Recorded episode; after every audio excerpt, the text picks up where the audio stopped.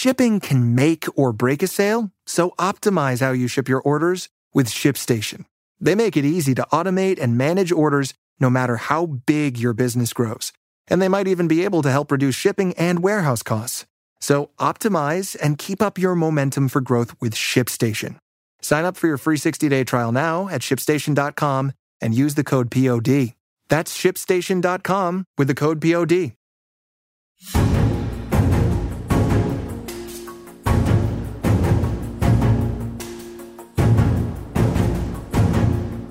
Hello and welcome to Politics War Room with James Carville and I'm Al Hunt. Our, this week, our guest is an expert on organized crime, the FBI, and the Mueller investigation of Donald Trump and many other high profile legal cases, Andrew Weissmann. Remember, we love taking your questions, so write into politicswarroom at gmail.com or send a tweet to at Politicon for next week's show. We'll get to as many as we can, and don't forget to tell us where you're from please check out the link to our sponsors, Lomi, in the show notes. We thank you for supporting our sponsors. It really helps make this podcast happen. Please tell your friends about us and remind them to subscribe on Apple Podcasts, Spotify, Stitcher, or wherever you get your podcast. Uh, James, uh, we're going to talk to Andrew Weissmann. Uh, couldn't have a better guest about the legal considerations and the implications of the special counsels on Biden and Trump on classified documents, and he'll spell out the differences. But let's us just talk about just the politics of it. Does it affect either one as far as 2024 is concerned? No. But All the Democrats need to do, and listen very closely because I'm going to say this repeatedly, simply say the president and his entire administration is cooperating with the independent counsel. That's it. Okay. Nothing right, else. But that, okay? that's on Nothing. that's on the council. Let's just talk about the politics of it. That's okay. what we, are going. Andrew can talk about that. Right. Uh, no, that's the politics. Okay. Understand? I'm giving the most political answer you can imagine. They, so it has no effect on, on, on, on Biden. How about on Trump? Well, let's talk to Andrew about the, the Trump case. I can only speak to the Biden case. And and the next time I see some long faced Democrat on cable news talking about, I'm very concerned about this, I'm going to jump out of my skin. Okay? What you ought to be saying is there's a secret three page written document that outlines the sleazy deal that Kevin McCarthy made with these extreme right wingers. And why haven't these 18 Republicans who live, who elected in District Biden carried asked to see it? Don't say anything more okay. the president and his administration will cooperate. All right, we'll get, all right. Let's move then to that to, right. to the to the House. Um, as part of that deal, the part that we know, uh, McCarthy put the four horsemen of the apocalypse uh, on the House Oversight Committee. I mean, I mean, this is what a collection. Paul Gosar, whose own siblings say he is totally unfit for office. Scott Perry, who sought a pardon from President Trump for his efforts to overturn the election. And Marjorie Taylor Greene and Lauren Boebert now in a big fight over who's crazier. I think it's a tie.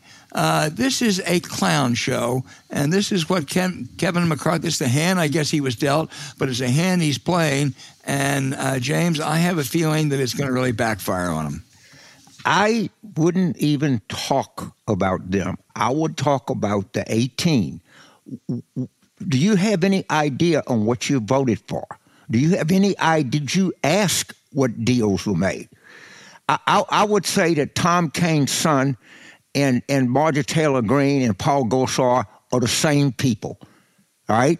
Tom Kean's son and the 17 others like him voted for something that they had no idea what was in it. James, let's tell what, people what you're talking about about the 18. I would amend it to the 17 because one of them is George Santos. These are Republicans who were elected in districts that Biden carried. Correct. So seventh, uh, take out George Santos. There's 17, Santos. and there are also, by the way, three others who won by less than one, one, one point, including Lauren right. Boebert. So you, you have a bunch. You have a bunch, and and, and you're not you're not going to beat Marjorie Taylor Greene. Don't just use her as a prop. Go after the 20. In all of them, I guarantee you, you go dig up their spots. They all talk about can do and Washington is, is dysfunctional and blah, blah, blah, blah. That's who to focus on. That's totally who to focus on.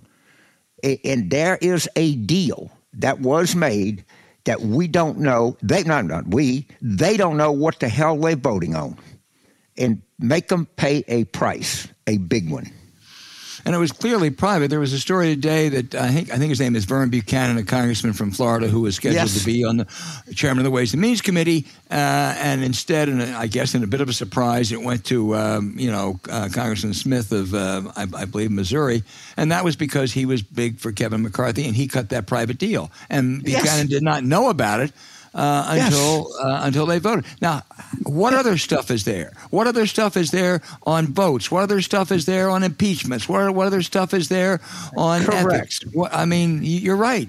There's a Correct. whole host of things. Correct.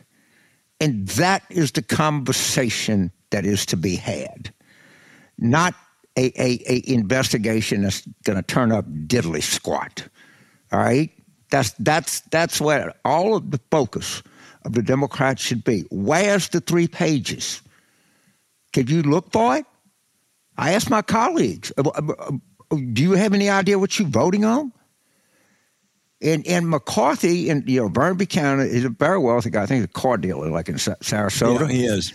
And, and he thought he, he, you know, they got the majority. He thought he was going to be committee chair. Well, stuck the shib in him pretty good. And if I was Vern, Vern Buchanan, I'd turn on him. He didn't care. He didn't. He didn't. He didn't need the money, and he has no interest in just being a flunky in Kevin McCarthy's army. I may be wrong because of the redistricting. They could have changed it, but that wasn't a solid R seat. And his, yeah, and, and if that's still the case, his biggest threat is to resign. I think his son. I, am not sure. I'm, I'm, talking about something that I, I, have hazy memory, but I think he's grooming his son. Uh, to take the seat, but I, will I'll look at it. Yeah. The, but I do remember it was competitive at one time because I went down there and campaigned for somebody that lost. Well, they ought to go, and you're right. That'll be the focus. Now they're going to. The clown show is going to force their hand on some things earlier, though. They plan, they say, rather quickly to move to impeach the Homeland Security uh, Chief Mayorkas uh, who, uh, you know, there's no cause for that whatsoever. It'd be the first cabinet member to be impeached in 147 years. This is the lunatic fringe, and that's where you go back to the 17. And I think what's right. lost sometimes in some of the coverage is those seven, actually, it's 20. I call them the timid 20. Because, well, that's important. You know, okay. if you say yeah. the timid 20, because you add those three who won by right. one point, they are the people that control the House not the Freedom Caucus, not their. They are the ones that can decide. Uh, they're the margin. Anytime True. McCarthy loses four or five of those, he's dead. And right. the question is, do they have the the will, the guts? I mean, some of them are afraid they'll be primary next time. Uh, some of them are afraid about losing right. money. But those are the people you mentioned. Tom Kean.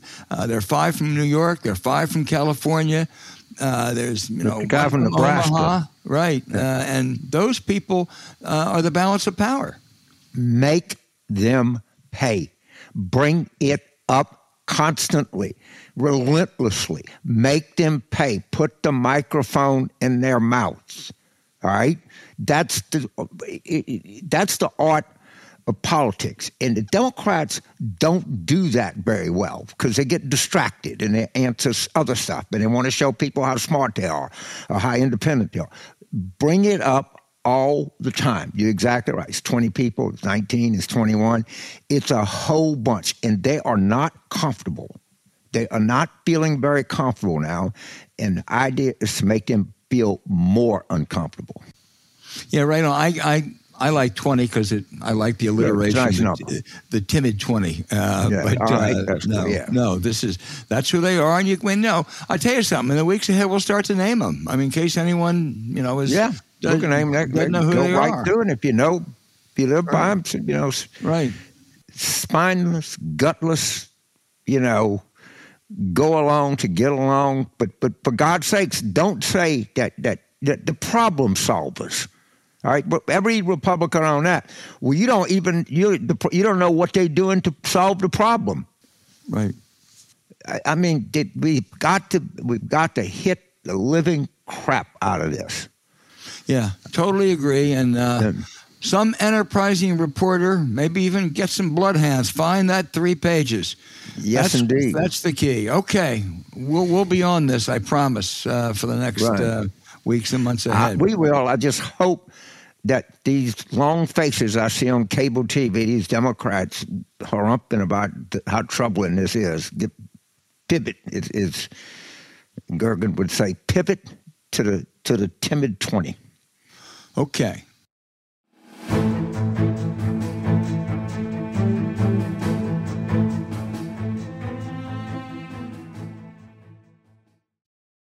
Does Monday at the office feel like a storm?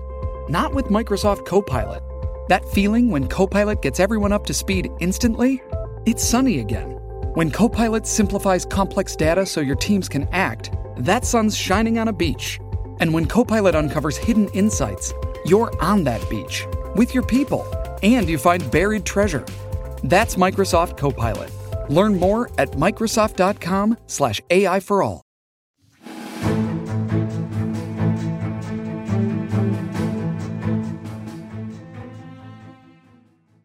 Hey, James, we had the perfect guest this week. Andrew Weissmann, vast experience in criminal justice, head of the criminal division at the Justice Department, general counsel to the FBI, and the top member of the Mueller investigation of Donald Trump and the Russian ties. Andrew, first, welcome back. Uh, special counsels are looking into both Trump and President Biden having classified documents in their personal possession. Tell our listeners uh, what are the similarities, but what are the differences between these two cases?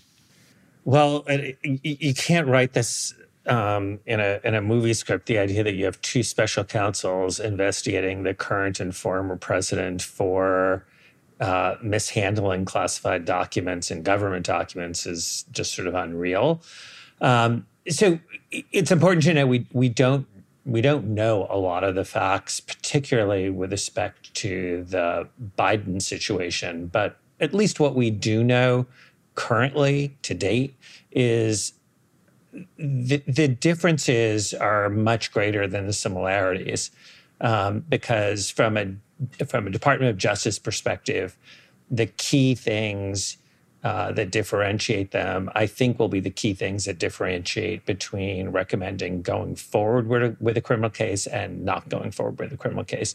So, in um, the former president's case, um, while we don't have great insight into why the documents were taken or exactly how they ended up at Mar-a-Lago. Um, there's there's some evidence, but not a lot.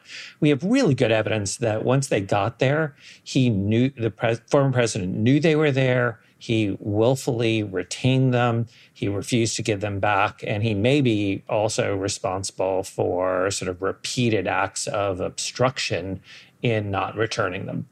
Uh, and with President Biden, um, again, we don't have a lot of insight about how the documents got to the Penn Biden Center and to his personal home.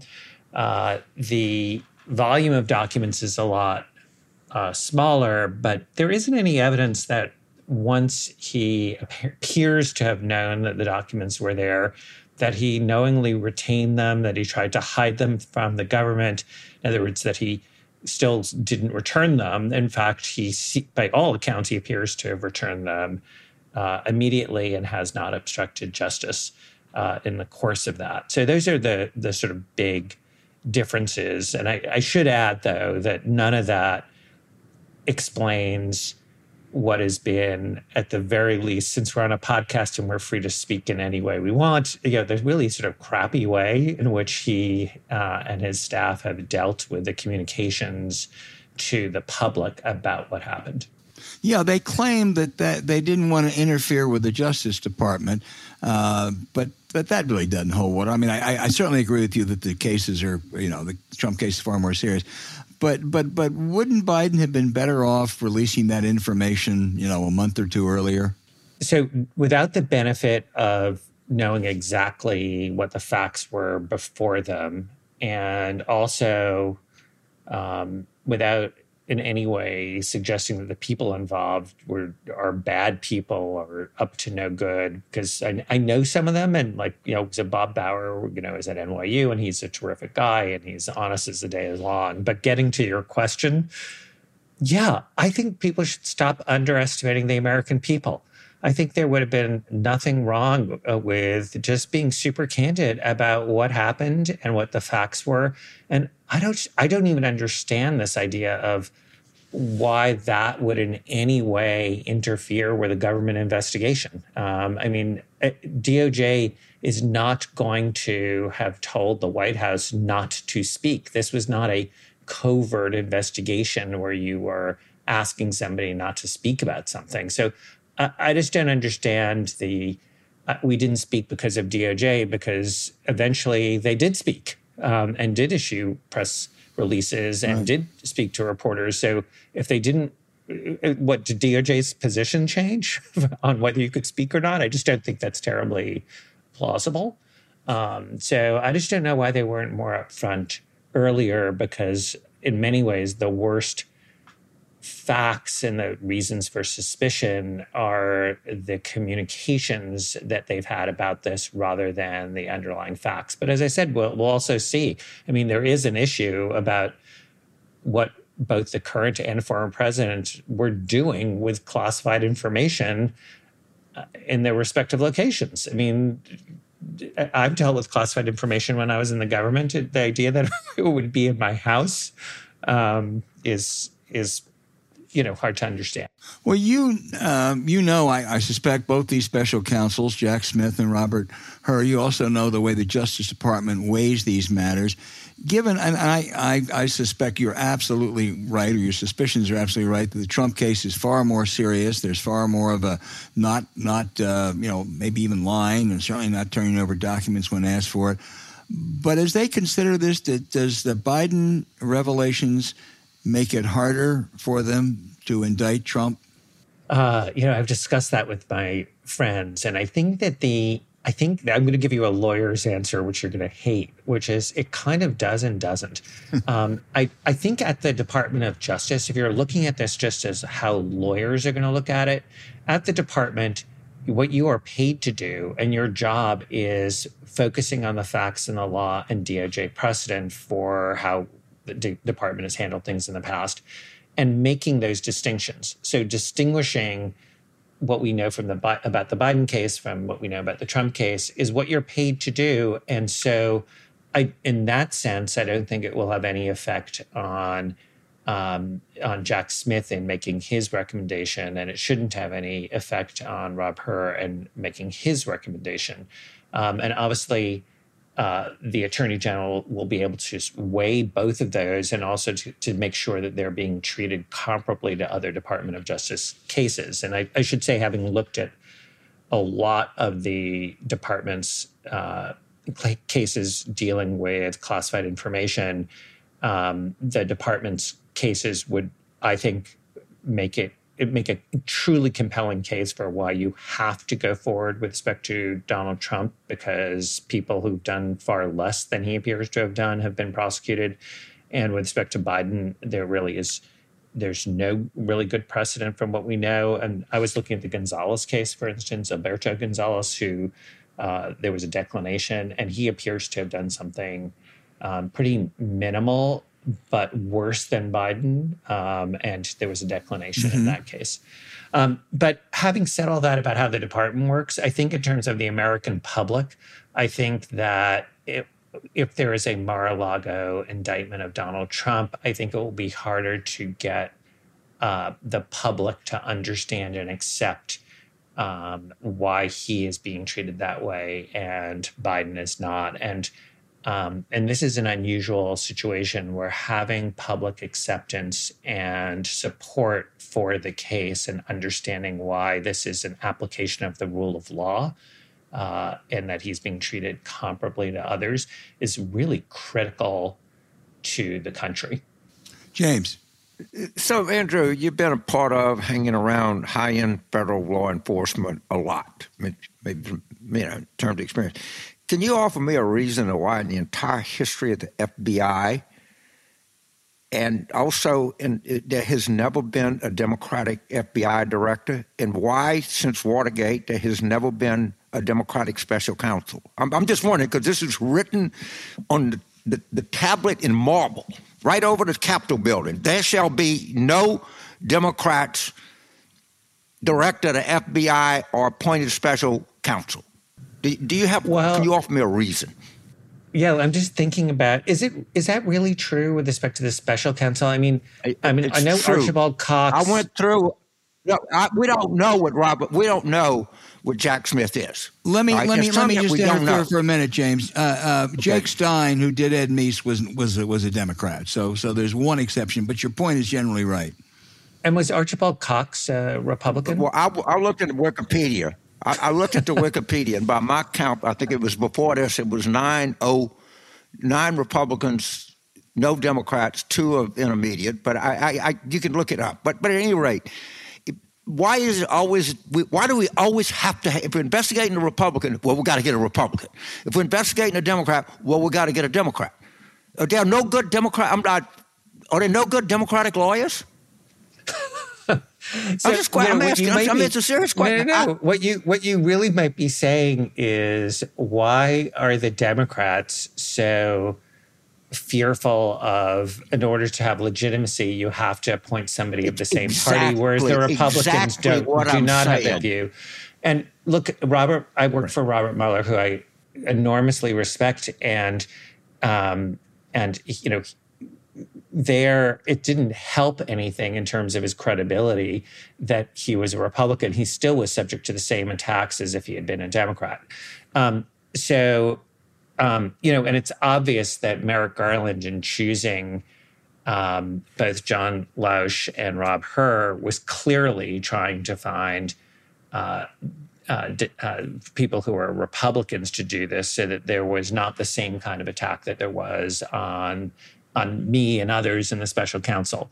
So you know, I don't know the answer to that. I mean, that's to me, James, that's more your bailiwick than than mine. On the FBI, it, it is kind of worth noting, I guess, a couple things. One, we haven't really had that many um, uh, that many FBI directors. It's very, very few.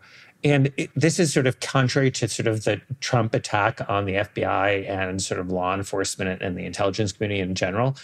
Um, most like when I think of it, the FBI, you don't think this is a hotbed of democratic liberalism and and sort of never Trumpers. I mean, you know, I, I when I I always made this joke that I, I thought I was probably the most liberal person at the bureau, and then I went off to NYU Law School and I was the most conservative person there.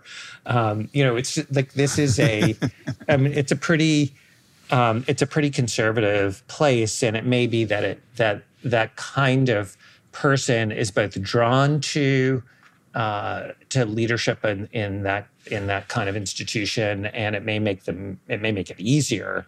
Um, but there also is a real history of of um, somebody being impartial. I mean, you know, when you think of of Bob Mueller, you don't really think, oh, he is a political figure and he's aligned with, you know, Republicans or Democrats or independents. I mean, he was, you know, for Washington, he was sort of this odd unicorn because he was so apolitical and wanted to keep his head down from from all of that. And you know, and I think that is a useful uh, trait to have. Um, I should say, I think Jack Smith may have been a Republican early on, and then I think the longer he was sort of in the department, I think he switched to being an independent. Uh, but I do think think he's an he's independent now. So Yeah, so, I think look, that's right. You know, this guy Gleeson, okay, uh, he's a retired judge. He, you know, President Clinton appointed the federal bench. He's just badass and impartial to ever come down the pike. But you know, they, they could have never appointed him because not just the Democrats, but the whole press would have said, no, you have to have a Republican. That's, not, that's the way you get the investigation gets credibility. But I have, one, I have another question, a legal question. for Yeah, you. yeah. Yeah, So assume, and, and even I didn't practice it very long, not very good at it, did some criminal work. And the first thing that you would look for, even if you're not a very good lawyer, is what possible defenses you have. So somebody comes in and says, "This is it." So you just sort of run through. You, you know, you try to check off, you know, a motion to suppress, or, you know, this or that. Right. So if Trump, you know, he's not going to come to you, so don't worry about it. Trump came to you, and based on what you know about the Mar-a-Lago case, what is what defenses would come to your mind that, that are not laughable? Okay, I've asked this question to a lot of, a lot of high end lawyers.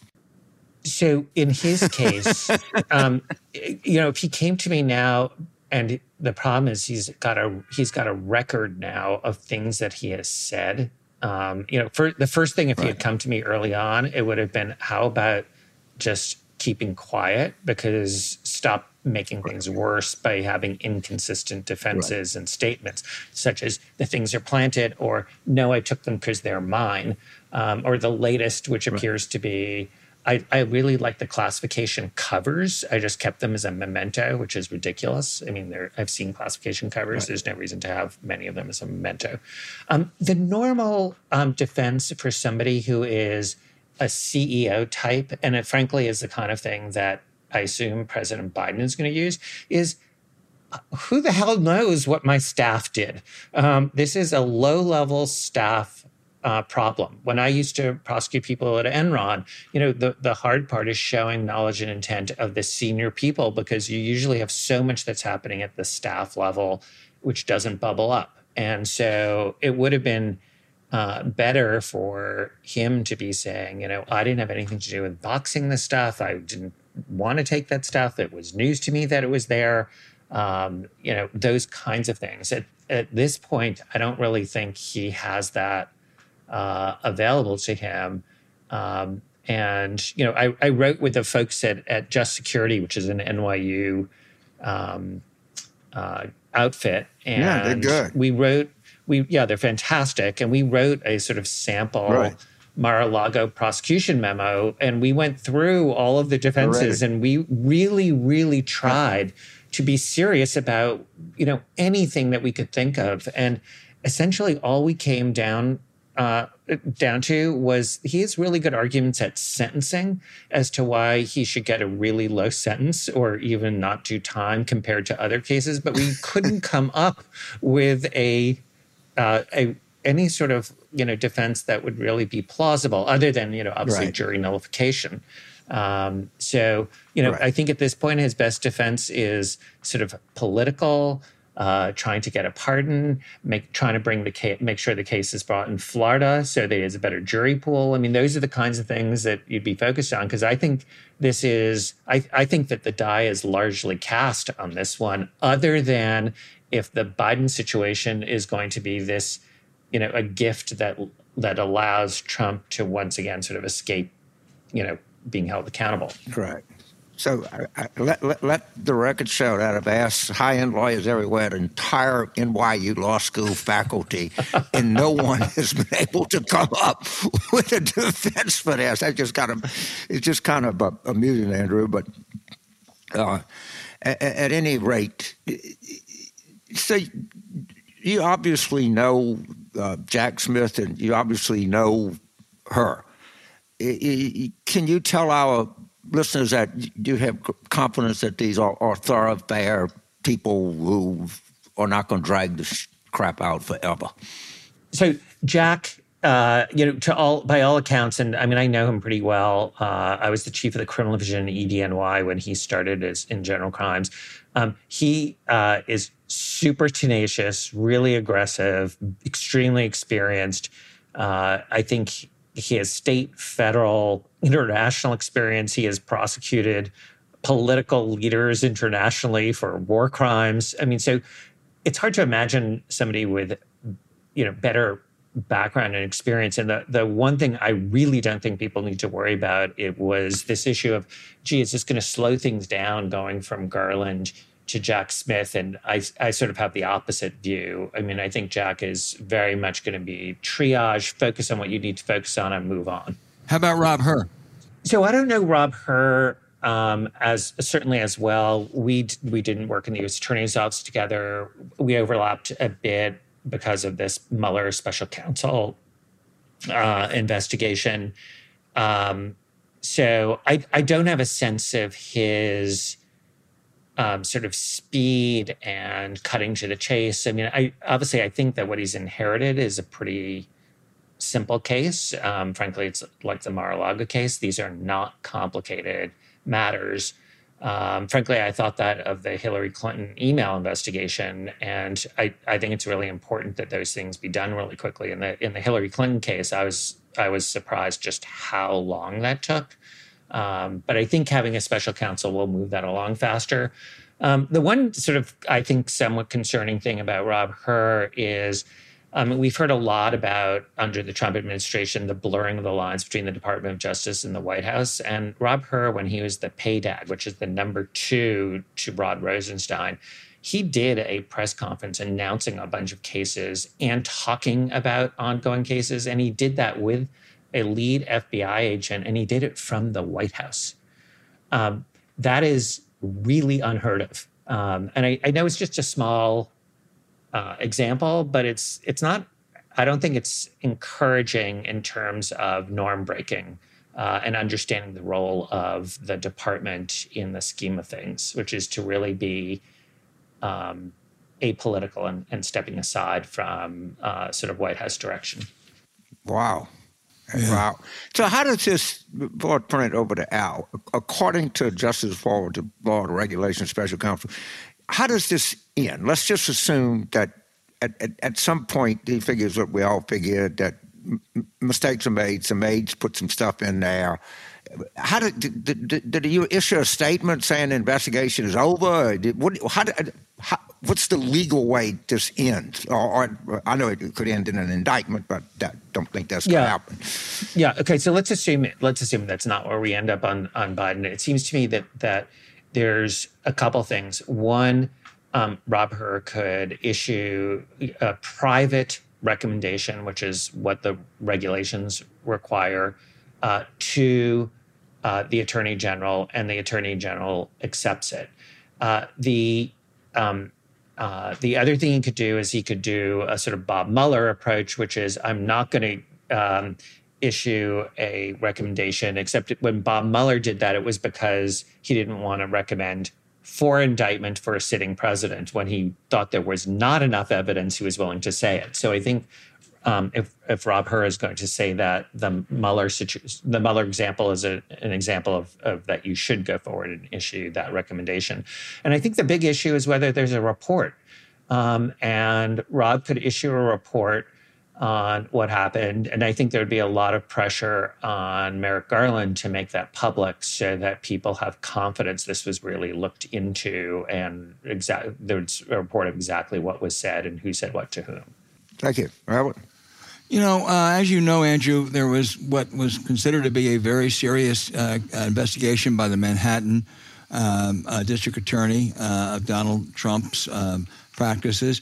Uh, about a year ago, uh, apparently, a, a, you know, a great criminal lawyer, Mark uh, Pomerantz, uh, resigned because he thought the new DA was not uh, pursuing it vigorously enough. He has just written a book. I, I haven't read it because I think it just came out. It has incurred the the the, the wrath of the district attorney Alvin Bragg. Can you tell us anything about it and what your take take is and and uh, what it's going to say about the Trump case? So I, I have not read it either. I think it's sort of very much uh, uh, greatly anticipated. Um, you know, this is one where I know the, the two prosecutors who are leading the investigation. I know both of them in various ways, not not as well as I know Jack Smith, but Mark Pomerantz has a great reputation. Carey Dunne, who I dealt with a bit when I was in the special counsel's office, um, you know, is, is phenomenal. Uh, and so you have two incredibly reputable people who resigned apparently over disagreement over what should happen with that case. Um, and by the same token, I know a bunch of the people who are currently in the Manhattan District Attorney's Office in leadership, and I think equally highly of them. So I, I'm really looking forward to this book because I'm very curious about what happened here. Is this just a disagreement that can happen from time to time between reputable people having a different view about the quality and quantity of proof that's necessary to go forward?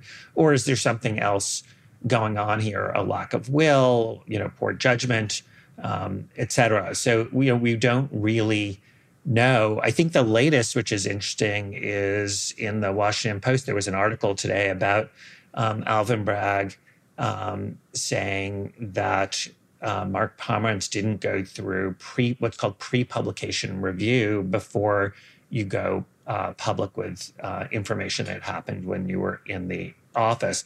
Um, that is at, on the federal level. That is very standard. I mean, even uh, I, of course, did it for my book. I had to go through pre-publication review. It's lengthy, it's painful, but you get through it. Um, and John Bolton, even he went through pre-publication review, and the the contretemps he had is that after it was approved by the, the apolitical people, it went to the White House, who who basically said, no, no, no, it's not done. And he thought that it was very, very political, and, and he had a lot of substantiation for that. But even he went through that process. So it'll be really interesting to see what uh, Mark and Simon and Schuster do in response to the uh, apparent Bragg letter to um, to the publisher. Yeah, it will be. Andrew, you have said in the past that you think it's likely Trump's going to be indicted. Um, of all the investigations, Fulton County, Mar-a-Lago, January 6th, and the aforementioned Manhattan, you're a great lawyer. Which one should worry him the most? Uh, I think Georgia and uh, Georgia first and Manhattan second. Uh, and I say that not because I don't think there is serious a serious likelihood of his being indicted on one or more uh, indictments in at the federal level. It's that both of those state cases um, are not subject to a presidential pardon. So. Uh, if there were, for instance, to be a Republican in the White House, whether it's Trump or uh, somebody else um, in the next election, um, those charges at the state level stick and uh, at least at the in the Georgia charges, they appear uh, to be on on the face of it fairly strong, and they of course have the Raffensperger tape. And what's great about that tape, not that it's it's not it's not proof positive, but it does put Trump right in the center with his own voice that the jury will hear uh, so that he can't, as James was asking me, he can't say, oh, this was just underlings and I didn't really understand. I mean, he's right, right there pressuring um, himself and they can hear it. So I think that that is the one, if I were his defense counsel, that is the one that I'd be most concerned about. They also have a much tougher RICO statute down there than the uh, than the federal RICO statute, which uh, absolutely uh, may yeah. make the case easier. Uh, let me just one. I just want to wrap this one up. Uh, it's not all that important, but one of your special charges was Paul Manafort, who you convicted of conspiracy, witness tampering, bank fraud, and tax evasion. He was pardoned by Trump, and he's now written a book claiming he was a political prisoner. Refresh us on Mr. Manafort. So, Paul Manafort uh, was was under investigation by the department for over three years when the special counsel was appointed. And um, he engaged in just a wholesale slew of crimes. Um, whether it was sort of political type things, such as uh, being a, a, foreign agent who did not register for years and years, uh, with all sorts of nefarious schemes, um, sending people to the White House to meet with senators' offices who were actually um, agents of foreign powers but undisclosed to them. I mean, just just really bad stuff, um, and then just a lot of financial stuff, um, tons of bank fraud. Um, the tax fraud was so blatant. He had foreign bank accounts that he falsely said he didn't have, and it was paying for things, Al, like um, his, uh, you know, millions of dollars of clothing, his weekly maid service, his gardening service in the Hamptons. All of that was paid by his accounts in Cyprus, uh, which of course he didn't wasn't paying taxes on. So this was just really blatant stuff um, where I remember at some point early on when I looked at some, the just the tax fraud, I remember turning to Bob Mueller and saying, you know what, if this isn't charged in two months, fire me. Um, this it just like I'd like to say I was a really great lawyer and a really great investigator, um, and I wasn't. I mean, this was really blatant stuff. um, that uh, so you know, easy. was- uh, yeah. I, I just wanted to get that. Uh, I wanted to get that on the record, uh, James. Well, no, Andrew, we- see each other in person. Ask me to tell you a story about how long and how corrupt Paul Manafort has been corrupt because I, I, I got I got a doozy. I mean, I've got one, his too. own- his own daughter said everything he got was, was stolen. I mean, it's kind of it's kind of hard when when your children think they're getting tainted inheritance. But at any rate, uh, no, I just, I just want to thank you and coming on and being so candid and and knowledgeable. And I, I, the one thing I do want to promote is the Just Security website. This this is really good stuff. Some of it can get it's a little law professory and stuff, and it, it can wear you down some some of it. But but but the stuff there is really really good analysis and. Uh, Tell Brian Goodman, I guess it is, all the people that do that. that I'm, I'm a regular uh, follow that site regularly. I think it's quite good, and so I, I- I will- Really I'll tell him that. It's- honored to have you on the show. Yeah, well, I'll tell him that, and I don't take any credit for it.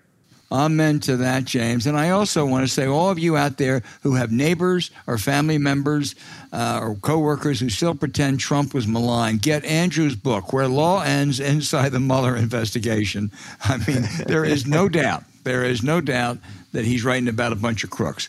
Uh, Andrew Weissmann, we can't thank you enough for being on this show again and uh, enlightening us. And I'm sure we'll come back to you at some point. Absolutely. Look forward to it. Thank you, Counsel. So, Al, one of the things that uh, Andrew Weissmann said is that he knows a lot of people in the Manhattan DA's office, and they're quite good lawyers, and that buttresses the fact that our dear friend Walter Dellinger, who represented the Manhattan DA on acquiring the documents, uh, said that they were quite talented people in the Manhattan DA's office. So, I, the, the, you know, this is not a pack of rubes. I mean, they got some good lawyers there. When No, Andrew Weissmann and- and, Walter Dellinger say they have good lawyers, they have good lawyers. Yeah, it makes you feel better. I just hope that the the, the, the lead person, the DA, uh, is Yeah, is, uh, is, is is as tough. But we'll find out.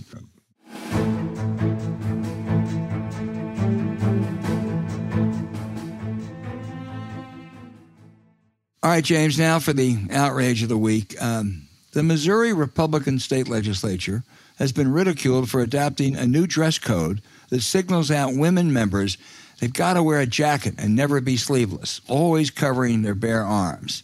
Now, James, in this area, I think dress codes are really stupid. They're relics. But if the U.S. House of Representatives took a look at this, you know, I know as much as I oppose it, we may not be intimidated by Marjorie Taylor Greene's bulging biceps. And if they extended it to male members, House Judiciary Committee Chairman Jim Jordan require him to wear a jacket, he no longer could do his pathetic imitation of tough guy James Cagney. Wearing a jacket, Jim Jordan would be different. Okay, dream on, Albert. It's not going to happen. No worries. And also, Mr. Carville, I want to assure you there will never be a dress code for Politics War Room. Boy, there's nothing turns me on like the sight of a woman's arm. I'm into arm arm porn, you know. You've got an arm. You got an arm fetish. oh man, do I have an arm fetish? I, I- you know, you know, particularly from you know the high arm, you know, right before the shoulder. I, I, I don't even understand what they're doing, and I, I, I actually think sometimes this, if anything, can be uh, slightly helpful. I, I don't have so much. I, I've had ten outrages, but I, I will make an observation there, there's a stampede effect in, in among all of us, and, and think of two things that you could it was there couldn't be enough stories. The rise of China. China is a coming superpower. Its GDP is going to outpace the United States. It, it shows you that that a, a autocrat with a with a capitalistic system is just more efficient than messy democracy and constituency groups and it just it, it wouldn't stop they had hypersonic missiles and we didn't and all of a sudden and it it, it kind of didn't happen it, it, didn't take very long. Now you can't read enough stories about the decline of China, the demographic crisis, the housing crisis, the debt crisis, the the, the COVID crisis, and eh, I don't know. eh, I don't know. I'm sure somebody saw this coming, but if they did, no, no one paid attention to them. And then, how many times was the word inflation used the week before the election? Right, a, a, a million. It was always it's, killing inflation is killing buying power inflation. Now Larry Summers says he thinks we're going to have a soft landing, and you don't see, eh, you know, inflation is, you know, so far in the last three months, it, it has been unbelievably favorable. And by the way, ours is going down faster than any in the world, and the story just dissipates. And I think that we got to be better. And I mean, the collective we, and I would include you and I in that too, it is a little bit better looking around the corner. I mean, because I mean, these two stories were just so big and so omnipresent, and then all of a sudden, poof, boom. Well, that's James. Two guests. We ought, we ought to, we need to get a really good China hand on someone who really knows China uh, and can tell us uh, can tell us where it's going and, and, and why, if there was this big miscalculation. Right. And on inflation, I know our old friend Roger Altman knows a lot about this. Maybe we want to have him on the show sometime next right. couple weeks. But it just it, it's more of what causes. You know, what's the example you said? McCarthy gets you the birds on the power power line. Yeah. Right? Yeah. Yeah. And, and I, I, think people listen to our show to, to some extent that they think we can see around the corner a little bit. On some things we can, but uh, on other things, not so good, or we, we don't flush it out. We, we too much get caught up in the moment. And I, I, I that's just a, a general observation as to how freaking fast things change. Okay, yeah. two guests are coming up, uh, but uh, you're right.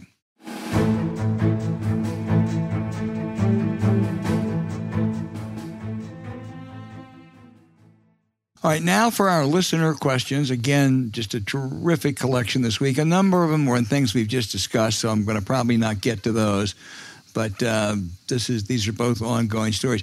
Um, I, this is a great question. Ed in Lawrenceville, Georgia, says the story may hurt you, but it's the photo editor who'll kill you. Over the last couple days, I noticed a huge sudden change in Biden story photos. His mouth is gaping, and in many shots, he looks tired and confused.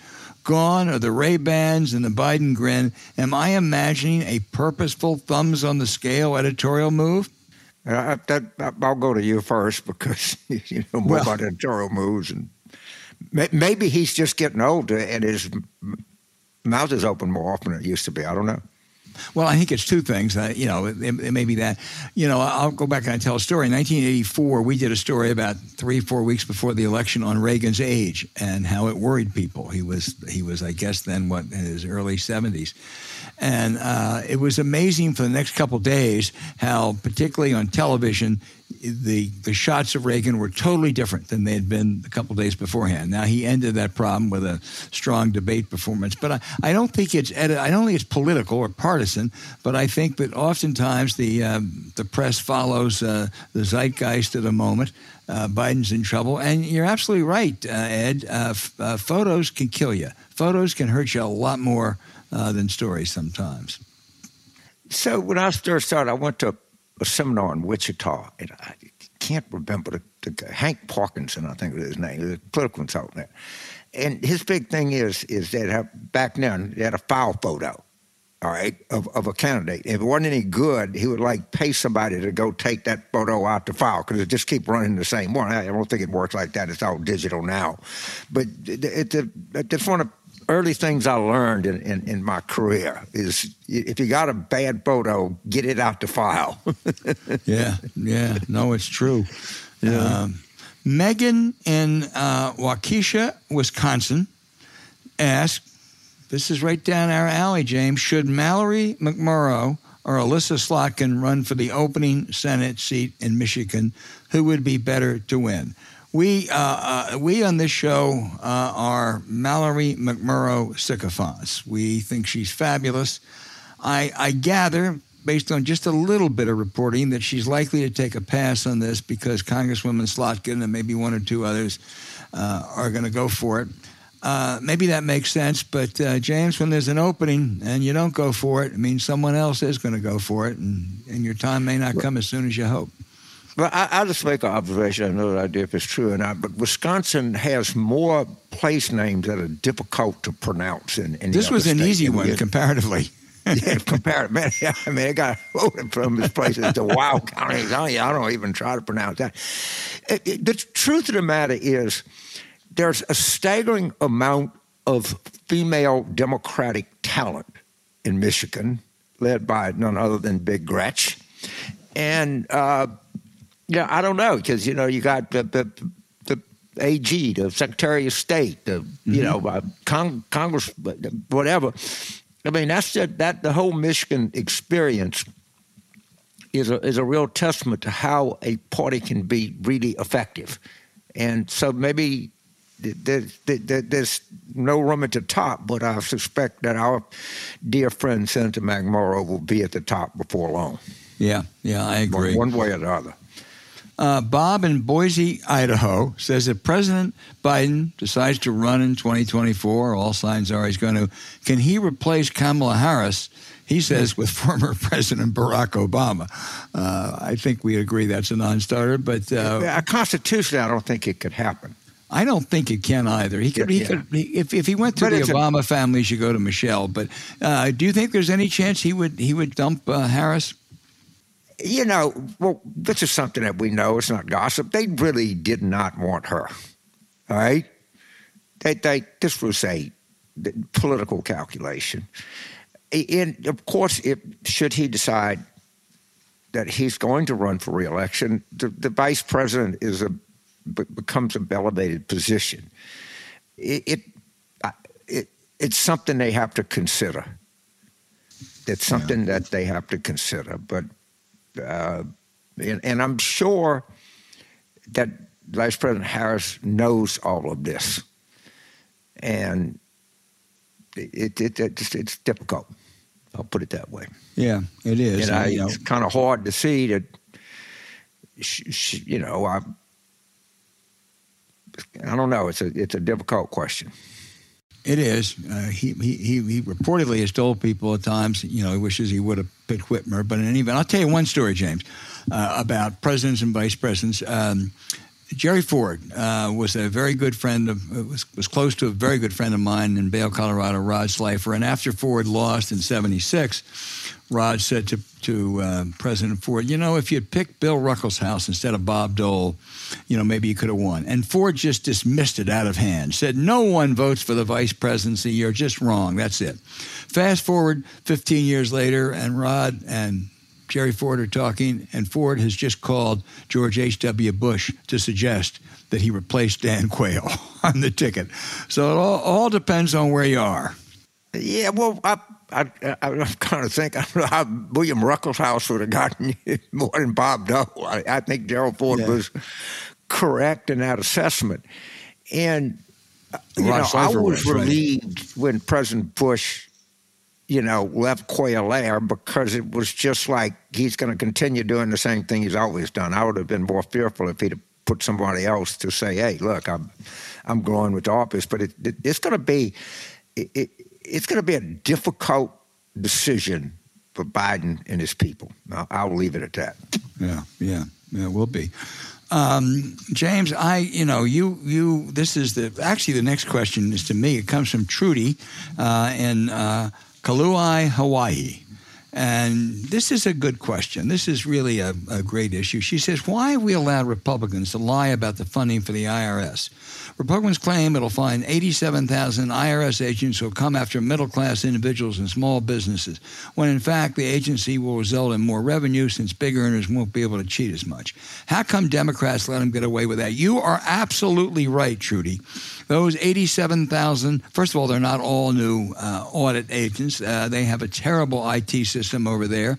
A lot of it will go to that. They they desperately need uh, various support uh, staff over there. They're undermanned, and I forget the exact figure, James, but Larry Summers and others have said for every extra dollar they get of auditing rich tax cheats, and that's what they'll do for every extra dollar uh, they uh, every extra dollar spent on an, in order to get that they bring in another four or five dollars. So it's a terrific investment, and the Republicans in voting to kill that it won't happen because the Senate and Biden won't go along they voted to kill the extra, I think, $80 billion over 10 years. And the CBO said it will cost, it will cost the taxpayers $114 million. So the first thing House Republicans did was increase the deficit by $34 million eh, in order to protect a lot of their rich contributors. Well, I, I, I will give you enormous credit. You've been on this for a long time. And Trudy, I, by the way, I love that name. I had a dear friend from Carville named Trudy, who died a few years ago. But Trudy in Hawaii I that, too. I love that name. It, you know, it, it, it, it's so blatant and so repetitive. They just you you got to understand. They don't care. They don't give a shit if they lie. If, if you if you point out the fact that they lied and you put proof of it, they just say it ten times more. And I think the reason is, I, I guess, their people want to be lied to. They demand it. They pay for it. So if you think you, let, us say you have a, a, a right wing radio show, all right? It, but by the way, that's a highly competitive market. And you say, look, I, th- th- this is really doesn't affect the average guy. Look, if you're working stiff, you, you, you have they take out your taxes when you get your check. You don't have any sort of option. If, if you're a, a multimillionaire, billionaire, that's not the way it works and you know there's all kinds of shady things you can do. They're never going to say that, right? Because they is a large market that spends a lot of money that demands to be lied to, and there are people that fulfill that market and tell them the lies that they want to hear. That's what's driving all of this. Yeah, this yeah. this is the marketplace of ideas, where a good thirty percent of this country, you know, God damn it, I want I, I want to be told. You know, I don't. I, I want to be told what I want to hear, not what not what is the truth. So they give it to you. Yeah, they sure do. Uh, James, we have our unwritten rule in this program. The questions from New Orleans go to you. So, uh, Red in New Red. Orleans says, right. uh, We thankfully have more young and minority Democratic representatives, uh, candidates like Maxwell Frost in Florida. Uh, what more can be done to recruit more federal representatives of color and young people who are mainstream Democrats? It seems so, more federal politicians in the mold of Governor Wes Moore uh, or Jon Ossoff in Congress would make it harder to paint Democrats as radical uh, or even old. You know, I, I listened to Maxwell Frost. He was an interview, and, and he's clearly to the left of me, but he's good. The guy was, gave a really good, honest interview in, you know, how he, you know, had to pay his campaign on his credit card. He didn't have any money. He had trouble finding housing. And he was very, you know, that, that he had aspirational goals and he understood that it was going to take work and time. I'm, I'm kind of, like I said, I'm not, he, he's clearly to, to the left of me, but I'm kind of impressed with this guy. I really am. Yeah. And, and uh, you're right, Wes Moore is a, is a good example. You know, we have, you, you got to keep, you know, punching up and you know, if you look at the, the whole Democratic caucus, it, it, I can't tell you it looks like America, but it sure is starting to look like America. And a lot of young talent there too. But we have got to figure out how that we increase black turnout and particularly young black turnout because mm-hmm. it was abysmal. And it was abysmal in Wisconsin where you had Mandela Barnes, who was clearly a leftist – uh, you know, person of color, and they just didn't come. Right. And they, they, didn't. they didn't come in North Carolina. They right. didn't come in Florida. And I don't I think the answer to this question is important and it's not easy and it's probably multiple answers. But if our listeners are listening to this, if you want to send us a, a letter saying what you think, maybe we can get it on and get your thoughts on it. Because my gut tells me, but I don't know this, that the Democrats reluctance to talk about crime, which is, according to the Pew poll, 81% of, of, of blacks think this is a huge issue in, in, in their neighborhoods, I, I think maybe showed us as out of touch. But that's only, some people say we, we should have, you know, put voting rights more front and center. I, am open to any explanation. I wish we would have. I just didn't, you know, there yeah, weren't I, the votes. Think, There's the problem with that. I mean, I, again, but I, I, I, I don't have the answer. But somebody ought to has got to find find out yeah. what the answer answers are because it is a freaking problem. Sure is. David in Livingston, New Jersey says if the uh-huh. House Republicans want to play Russian roulette with the debt ceiling and federal spending, let them start to see the consequences. Why not the president and, and, and Democrats immediately identify and implement spending cuts that target Republican leadership districts and key members? Couple, David, this is such a big issue right now. Uh, first of all, as context on spending is the same as taxes. Russell Long used to say a tax reform, it was really don't tax you, don't tax me, tax that fellow there under the tree. And what these Republicans want to cut, uh, things that don't affect them or their districts the danger, and I think politically it's a loser for them. I think if they if they go and the United States uh, there's a shutdown, the United States goes into default, they're going to lose.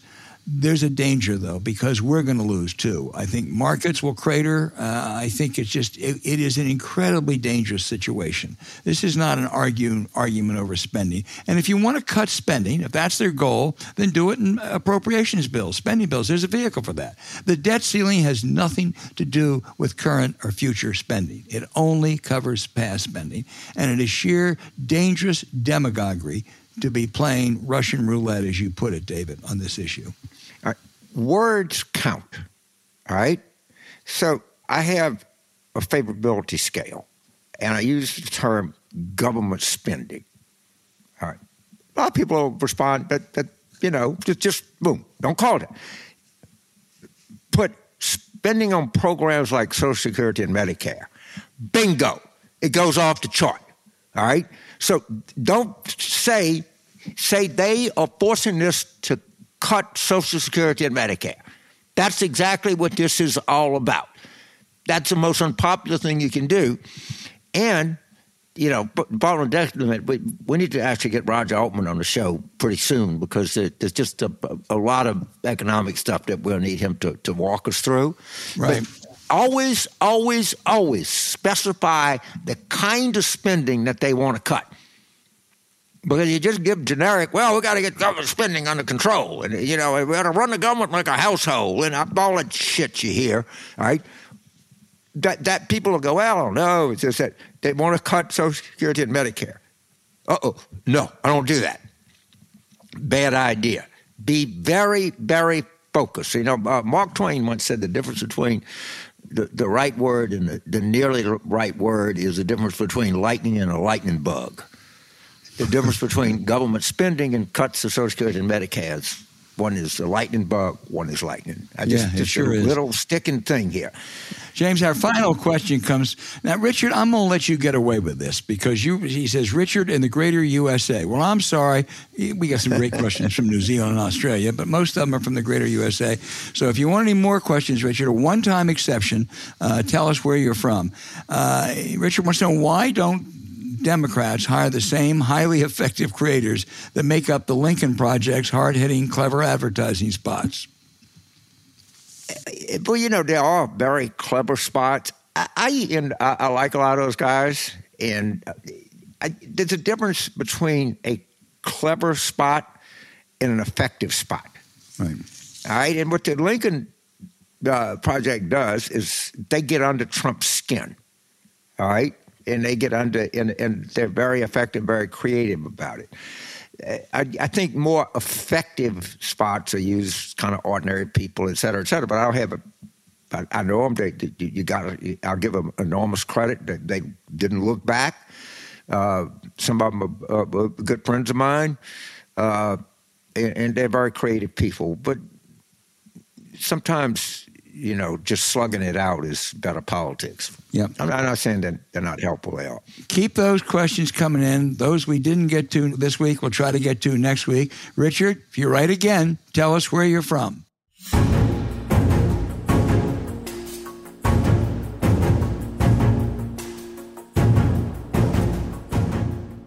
Hey, thanks for listening to Politics War Room with James Carville, and I'm Al Hunt.